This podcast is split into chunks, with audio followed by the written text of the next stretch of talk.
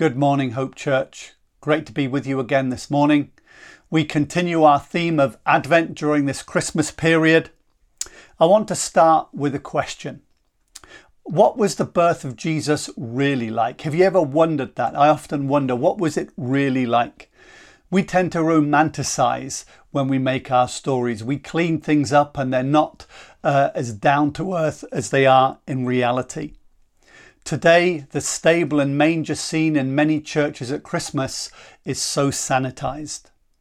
I doubt there's a stable in the country that is as clean as our nativity scenes are in our churches. The Bible tells us that Mary had to travel being heavily pregnant. She didn't travel in a car or a bus, and it's unlikely that she travelled on a donkey. Why is that? Because Luke tells us that Jesus' family was a poor family. He was born into a poor family. One of the commentators to the Bible says this a donkey could cost between two months and two years' wages, depending on its age and condition. Not different from cars these days, depending on age and condition. But the chances are that uh, Mary may well not have travelled on a donkey. The distance from Nazareth to Bethlehem was some 90 miles.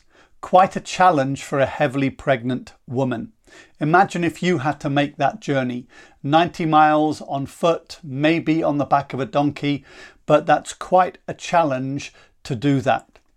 And then, once arriving, they didn't find a suitable place and had to settle for a stable, a place where the animals were kept. Not the most hygienic place to have your first baby. After the visit of the wise men and the shepherds, Joseph is warned in a dream to flee because Herod intends to kill Jesus. Now, Joseph didn't even wait until the morning. It says that while it was still at night, he took Mary and Jesus and they fled to Egypt. The journey to Egypt would most likely have been to a place called Alexandria. This was some 350 miles. Again, imagine that by foot or even on a donkey. Imagine traveling 350 miles. And not only are you going on your own, but Mary had just had a baby and they had to take a newborn with them on that journey. Again, not an easy journey, not an easy journey from Nazareth to Bethlehem, and an even harder journey from Bethlehem to Egypt. And then a short while later, they had to make that journey all the way back to Nazareth. 2020 has not been an easy year for many people. Christmas this year will not be easy for many people. However, we can be encouraged. For all the difficulty that Mary and Joseph faced, God was with them.